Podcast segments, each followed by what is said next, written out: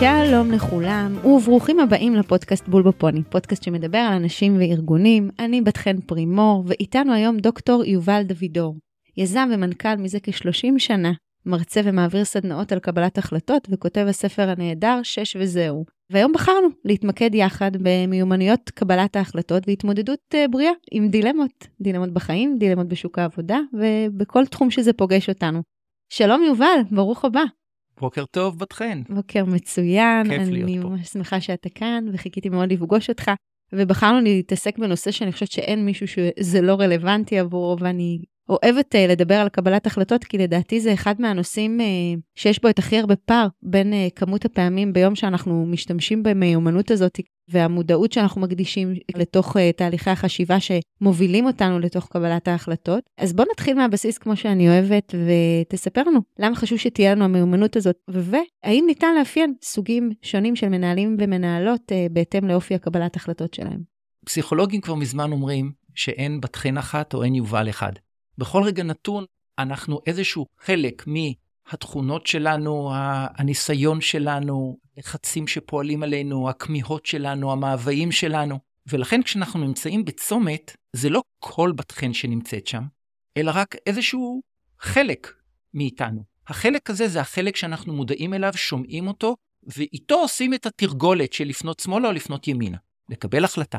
אבל אחרי שאנחנו עוברים את הצומת, היובל הנוכחי או הבת חן החלקית הנוכחית, יורדים קצת יותר אל מאחורי הקלעים, ועולה איזשהו חלק אחר, ואנחנו אומרים, וואי, ואז עולה הרגשת פספוס, החמצה, חרטה. זה גובה מאיתנו הרבה מאוד אנרגיה, אבל בלי קשר, אנחנו פחות טובים. אם היינו מסוגלים בצומת החלטה להיות יותר מאוזנים, לזכור את הבטחנים השונות ואת היובלים השונים, היינו מממשים את הידע, את הניסיון, את הלמידה, את הכישרון שלנו, ואז איכות החיים שלנו הייתה הרבה יותר גבוהה. לא היינו מבזבזים אנרגיה על חרטות או להעלות החלטות מהאוב. היה לנו קל לגייס את כל האנשים שקשורים להחלטה שקיבלנו, כי היה לנו הסבר מאוד סדור למה זו ההחלטה הנכונה. ולכן, אם לדבר על סוגים שונים של מנהלים, אז נכון, יש מישהו שהוא יהיה יותר uh, רגשי, ויהיה מישהו שהוא יהיה יותר רציונלי, ויהיה מישהו יותר קפריזי, ויהיה מישהו יותר שקול, יהיה מישהו יותר הססן ומישהו יותר נועז. אבל בסוף כל התכונות האלה נמצאות אצל כל אחד מאיתנו, ולכן הדבר החשוב הוא לא אם אנחנו סוג כזה או סוג אחר, לזכור שאנחנו תמיד סוג כזה או סוג אחר, וזה לא כל כולנו. לפי כל מערכות ההפעלה שקיימות אצלנו בעצם. נכון. אני חושב שפה זה הדרך אולי להזכיר אינטואיציה ולתת לה את הקונטקסט הנכון שלה. לא בצדק, לאינטואיציה יש שם של משהו חפיף, של, של שליפה, של משהו שבעצם אין לנו הסבר או צידוק או סימוכין, ולכן אנחנו אומרים, אני מרגיש ככה. המרגיש הזה, אם באמת הוא בא משם של חיפוף, אז באמת אין לו הצדקה והוא חיפוף, הוא לא ראוי. אבל אינטואיציה זה לא שזה הרגשה שהיא לא מבוססת, זו הרגשה מאוד מבוססת. אנחנו במשך כל חיינו צוברים אלפי ניסיונות. כל שלל הניסיונות האלה נכנסים לתוך מצבור הזיכרון שלנו.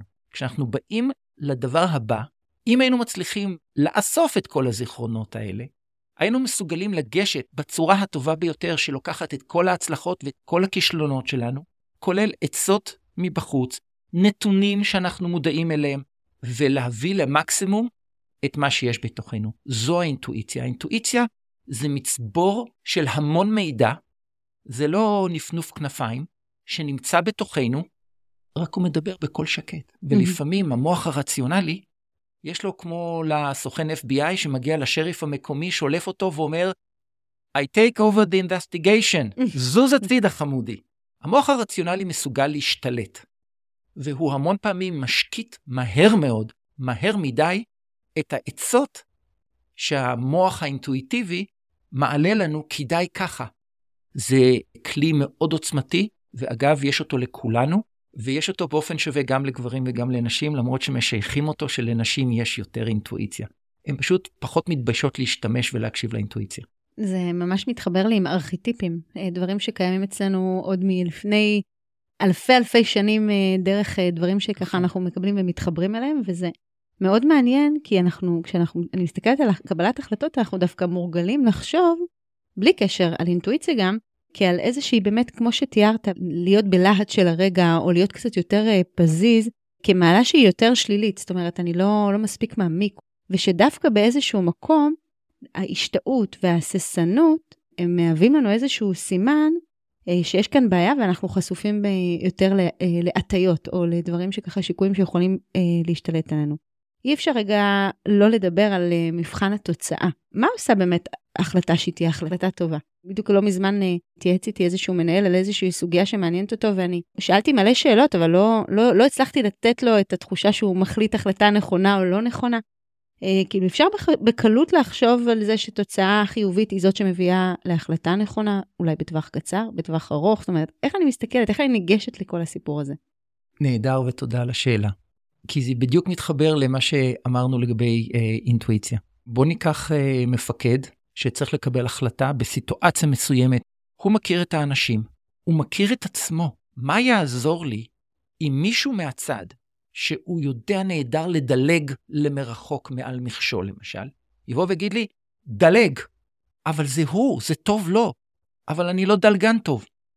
אני צריך להשתמש בכלים שהם טובים מבחינתי, שאני במים איתם. ולכן, כשאנחנו בוחרים איך להתקדם ורוצים לדעת אם זו החלטה טובה, אז קודם כל אנחנו צריכים לזכור את זה. זו החלטה טובה בקונטקסט שלנו. זה שאחרים יגידו, וואי, היית צריך לעשות כך, זה נכון מבחינתם. אבל הם לא היו בצומת שהם היו צריכים, איך זה בצבא אומרים? אתה בשטח, אתה תחליט? כן. הם לא היו בשטח. ולכן, רק אתה יודע מה טוב לך. החלטה טובה זו החלטה שגם אם נחזור עליה בעתיד, לנתונים ולרגשות ולאילוצים שהיו באותו רגע, נגיד, זה מה שהיה צריך להחליט.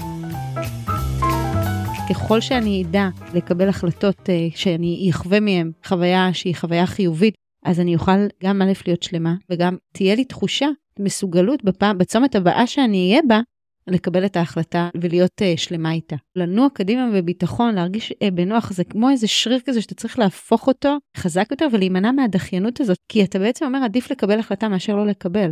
וזה זה, זה הבשורה. נכון, אבל במה שאת אמרת, ומאוד אהבתי את מה שאמרת, מתחבא עוד משהו. Mm-hmm. הקצת השהיה, כדי כן. לתת לעצמנו, לפרגן לעצמנו, זה לא על לחכות אה, ימים או שבועות או חודשים עם החלטה. זה לבוא ולהגיד, יש בי הרבה ידע, יש לי הרבה ניסיון, עשיתי גם הצלחות וגם טעויות, הכל בסדר.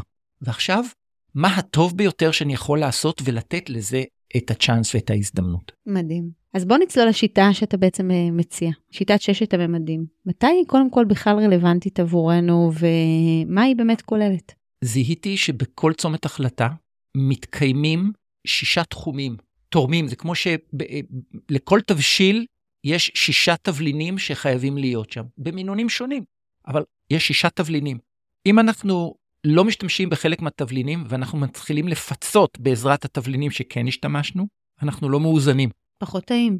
פחות טעים. ששת התכונות האלה, קראתי להם ממדים, כיוון שהממד בפני עצמו, בתוכו מכיל מספר רבדים. חילקתי אותם לשני סוגים של ממדים. ממדים שקשורים אני, מסתכלים ומתמקדים בנו, מה הצרכים שלנו, מה העמדה שלנו, מה הערכים שלנו. ושלושה ממדים שמתמקדים מאיתנו החוצה, כי אנחנו לא חיים בוואקום. אז ככה, ממד החומר וממד הרגש, כשמם הם, מאוד מאוד חזקים ועוצמתיים בחיינו. כדי לאפשר לנו, לעזור לנו להיות נוכחים בממד, פיתחתי שאלות שגורמות לנו להשקיט את רעשי הרקע ומחייבות אותנו להתחבר מה שהממד יש לו להציע. אז למשל שאלה בממד החומר, שזה הממד שפותח את ששת הממדים, האם יש אלטרנטיבות חומריות אחרות? כלומר, נגיד אנחנו באיזשהו אה, סכסוך, פגעתי לך במכונית, התיקון צריך להיות אלף שקל. אני לא רוצה לשלם אלף שקל, ואת צריכה לתקן את האוטו. אז אנחנו יכולים מהר מאוד להיות בהורדות ידיים, תשלם לי אלף, לא תשלם לי אלף, טוב, אני מוכן לעשות התפשרות על 900. ובאה השאלה הזאת, אומרת, האם יש אלטרנטיבות חומריות אחרות? על מה אתה מדבר, יובל? צריך לתקן את האוטו, נכון?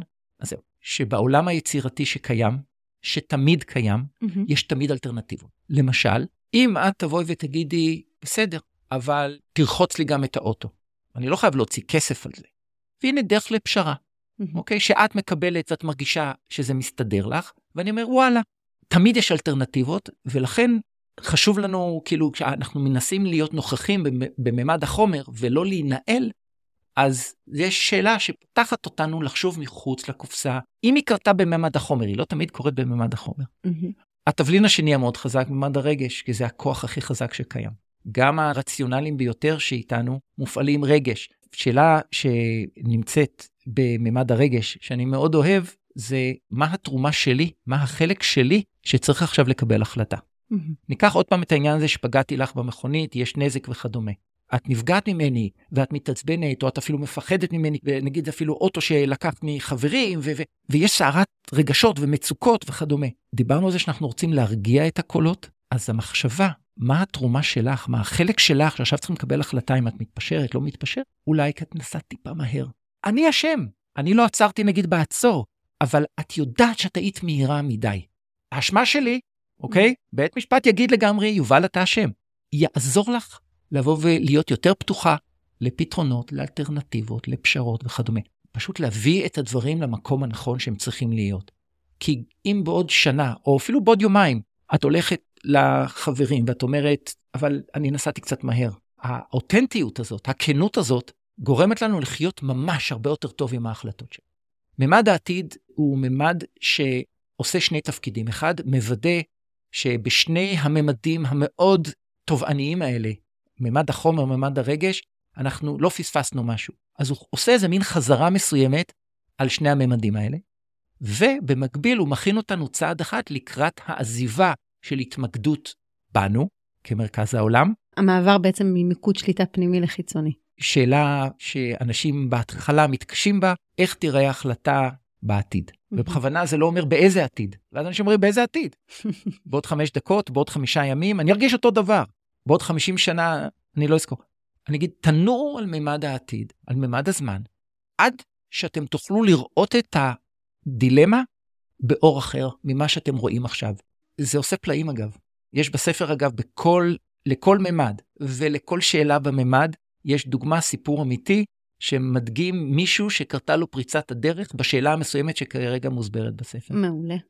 אז סיימנו את שלושת הממדים האלה של האני, ואנחנו עוברים לשלושת ממדי האחר. אז הממד הראשון זה ממד המושפעים. כל סיטואציה, יש מושפעים מההחלטה שאנחנו הולכים לקבל. השיטה לא מטיפה לערכים מסוימים, היא לא שיפוטית, היא רק אומרת לנו, תיזכרו. במי שנמצא בצד במי שנמצא, לא רק בצד השני, בכלל. למשל, אה, בחברים שלך. אלה שילבו לך את האוטו, ונגיד שאת נתקעת איתי בעניין של, אה, נגיד של אגו, שאת אומרת, אני לא אוותר, ואת טובה במשא ומתן, ואת... רגע, ואת חושבת, ומה יהיה חשוב להם? יהיה להם חשוב, נגיד, או שזה יתוקן בצורה מאוד איכותית, אז אני לא מסכימה שזה, אתה תשלם לי הכל, אבל במוסך לא רציני, כי להם זה מאוד חשוב, האיכות או האמינות, הם קפדנים כאלה. או להפך, הם נורא זקוקים לאוטו, זה צריך לעשות מהר. אז בלהתחשב בצורך שלהם, כי הם מושפעים מההחלטה שלך, את מכניסה את זה פנימה. ממד ההוגנות בא ומזכיר לנו שהנטל והתועלת מכל החלטה מתפזר איכשהו, אבל לא בטוח שהוא במידה בין כל המעורבים ובכלל. אחת השאלות בממד ההוגנות שאני מאוד אוהב, היה איתי איזשהו מנכ"ל שהתלבט בשאלה מאוד מאוד גדולה, מספר שנים, כן? אבל התענה במשך שנים. וכשהוא הגיע לשאלה הזאת, שפותחת את ממד ההוגנות, האם זה הוגן כלפיי? נהיה שקט, ובפעם הראשונה ראיתי את הכתפיים שלו משתחררות בתוך הסשן הזה, ובקול מאוד רגוע, שקט, אבל אסרטיבי, אמר, זה לא הוגן כלפיי. זה לא שהוא לא ידע, הוא התחבר כמה האחרים שמשפיעים הם בעצם לא הוגנים כלפיו, ולכן ההחלטה באה ואומרת, תשמיע את קולך. זה לא הוגן, זה לא הוגן בצורה ברורה, מוגזמת. והוא יצא מהמצוקה ו... הוא ממש הצליח להמשיג את הרגש ואת כן. את התחושה הזאת. והמימד האחרון, שאני אוהב אותו מאוד, מימד הסרגלים הוא מורכב. כי הוא בא ואומר, למשל, אחת השאלות שנמצאות שם, האם השתמשת בסרגל שלך או בסרגל של אחרים? תן דוגמה לסרגל. אנחנו נשאלים אה, ארבע שאלות בכל מימד, סך הכל 24 שאלות. כשאת ענית על השאלות והגעת לממד הסרגלים, אני מסתכל לך בלבן של העיניים, ואני אומר, בת חן, כשענית על השאלות, ענית מהקול הפנימי שלך או מקולות אחרים. ואני אתן דוגמה למישהי, היא הייתה בהרכב מוזיקלי, ומאוד התלבטה אם להישאר או לצאת. עכשיו, אנחנו כולנו מזדהים שזה לא אם להפציץ את איראן או לא להפציץ את איראן, כן? וזה לא אומר שההתלבטות שלה היא פחות ראויה, היא ראויה באותה מידה, כי במשך חודשים זה עינה אותה. איך היא אמרה? אני חצי בפנים, חצי בחוץ. אני לא בפנים, אני לא בחוץ. ואני גם מביאה להם נזק, כי אני לא כולי בפנים, mm-hmm. כאילו להרכב המוזיקלי. וכשהגיעה לשאלה הזאת, אז היא אמרה, בטח. וזו הייתה כאילו תשובה נכונה. וחברה שלה פתאום מתפרצת ואומרת לה, בסרגל שלך? משתמשת בסרגל שלך? ואז היא בשקט, ואז היא אומרת, משתמשת בסרגל שלי, אבל של מלפני 20 שנה. וואו. כלומר, חלק מהרעשים וההטעיות שלנו והמלכודות שלנו, זה לא רק נגיד האבא, אימא, מה עשו לי בילדות, כן? או הבוס שנוכח ואני נלחץ שאני צריך לה, להרשים או משהו כזה. אנחנו המון פעמים צריכים להרשים את עצמנו, וזה קול פנימי מאוד חזק. נכון. זהו, אז זה ממד הסרגלים. שאלת אותי מה זה סרגל, תן דוגמה לסרגל. סרגל זה באיזה כלי מדידה בדקתי שאני עונה כנה ואותנטי. Mm-hmm. כי רק אם אני עונה כנה ואותנטי, אני מגיע לאותו דבר קסום, שאנחנו בחצי שעה, 40 דקות, מצליחים, מה זה להתחבר לעצמנו? להשקיט את הרעשי רקע ולדעת מה הדבר הנכון לנו לפעול. כשהקשבתי לכל אחד מהממדים האלה, זה היה נשמע לי ממש אה, שיטה שבמצבים של תקיעות. הרבה פעמים אנחנו ניגשים לקבלת החלטות מאותה פרספקטיבה. שוב ושוב ושוב ושוב, ואנחנו משתמשים באותם כלים, באותם הרגלים, באותם דפוסי חשיבה. אנחנו גם חשופים לאותן הטיות ונקודות עיוורון, כי אנחנו נמצאים, לפעמים, לפעמים אנחנו כן. צריכים לשנות מקום פיזי כדי להסתכל אפילו אחרת. מצד אחד, קל יותר ככה קוגניטיבית, אבל זה גם מגביל אותנו לאותן תוצאות. וכדי לקבל החלטות טובות יותר, אנחנו צריכים באמת למצוא דרכים שאנחנו יוצאים מהדפוסים ולראות את דברים בצורה אחרת, בצורה שהיא באמת נותנת לנו כל אחד מהממדים האלה דרך התבוננות שונה על אותה אה, סיטואציה, גם אם זה לא נוח, והרבה פעמים זה לא נוח. ויש משהו בשיטה הזו שבעצם מכריחה אותנו להתמודד גם עם האזורים הלא נוחים האלה, היותר קשים לנו, כי אני תמיד אומרת, זה חוקי הפורמט.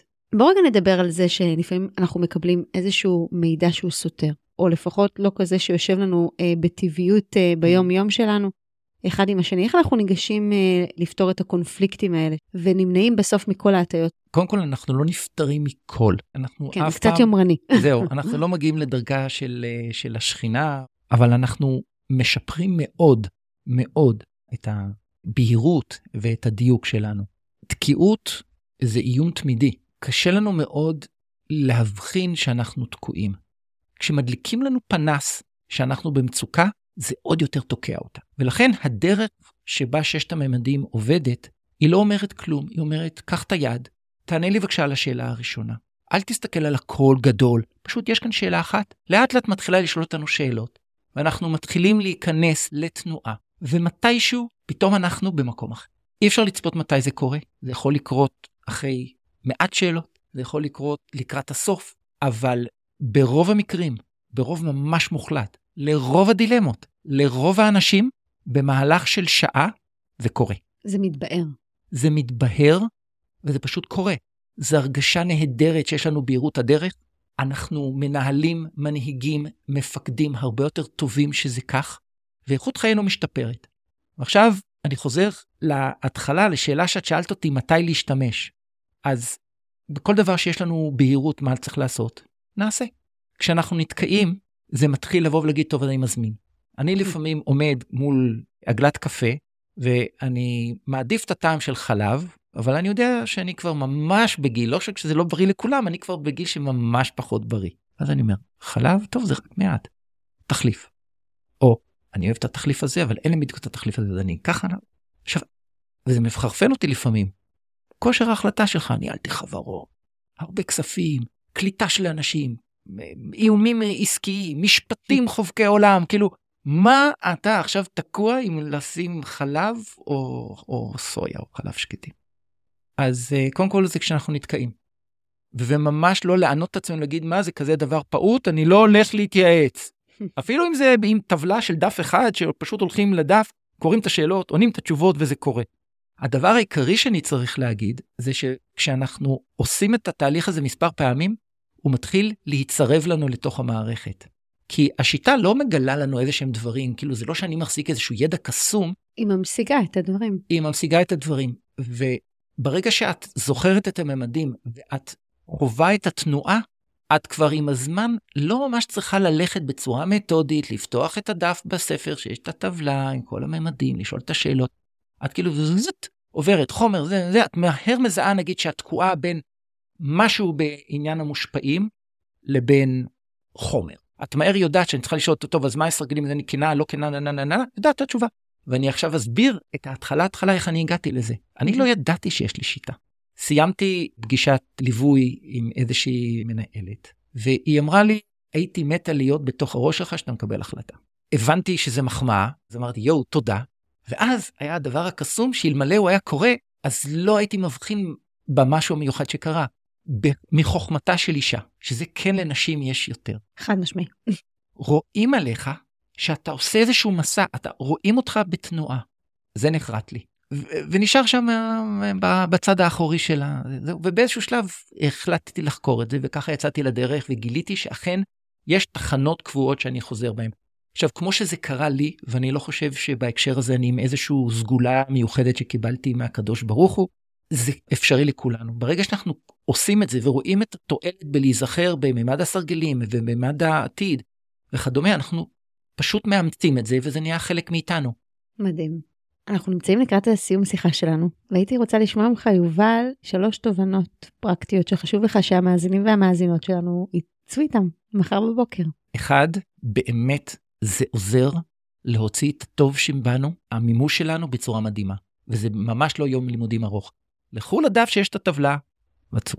תובנה השנייה זה אחרי שאנחנו מקבלים שזה מאוד מעצים את המנהל, מנהלת, מפקד מנהיג, לא משנה, כל אחד אפילו ב- ב- כהורה, כחבר, כ- כאיש קהילה, אם השפה הזאת נכנסת לתוך ארגון, אז זה לא רק שאני יכול לעזור לעצמי להיות יעיל יותר, אפקטיבי יותר, פרודוקטיבי יותר, מבריק יותר, אני יכול גם לעזור לך ואת יכולה לעזור לי. כי כשאני נתקע או כשאת נתקעת או ששנינו נתקעים, תחשבו על דיון צוות. יושבים שישה אנשים על איזושהי בעיה, ונכון, יש מישהו שבסוף יחליט, אבל יושבים שישה אנשים ומדברים. ולרוב הדיונים האלה חסרי תכלית. בסוף, מתוך שעה שישבו ודיברו, חמש דקות היו רלוונטיות. למה זה קורה? כי כל אחד מדבר מהמקום שלו, לא מצליח להבין את עצמו, אז אומר איזה משהו, עושה כל מיני תנועות של בערך, כי הוא מרגיש איזושהי מצוקה, וככה כל האחרים מרגישים איזושהי מצוקה, רק זה לא אותה מצוקה, כי אנחנו מערכות הפעלה שונות, מיומנויות שונות, וכל אחד מאיתנו תחומי אחריות שונים וכדומה. אם היה לנו את השפה, את שפת ששת הממדים, משותפת, את מכירה ואני מכיר, מיד הייתי יכול לעזור לך לצאת מילה מהתקועה, והייתי מעצים אותך, או הייתי מסדר לך את זה, או הייתי אומר לך, בוא נחשוב על אלטרנטיבות. אז כשאנחנו לוקחים את זה מהפרט שמאוד נעזר, והופכים את זה לשפה קבוצתית או ארגונית, אנחנו מעצימים את היעילות של הארגון בפקטורים אדירים. נהדר. תודה רבה רבה, יובל. שנקבל החלטות אה, נכונות אה, וטובות עבורנו. שנחיה בטוב. אמן, אמן. תודה רבה.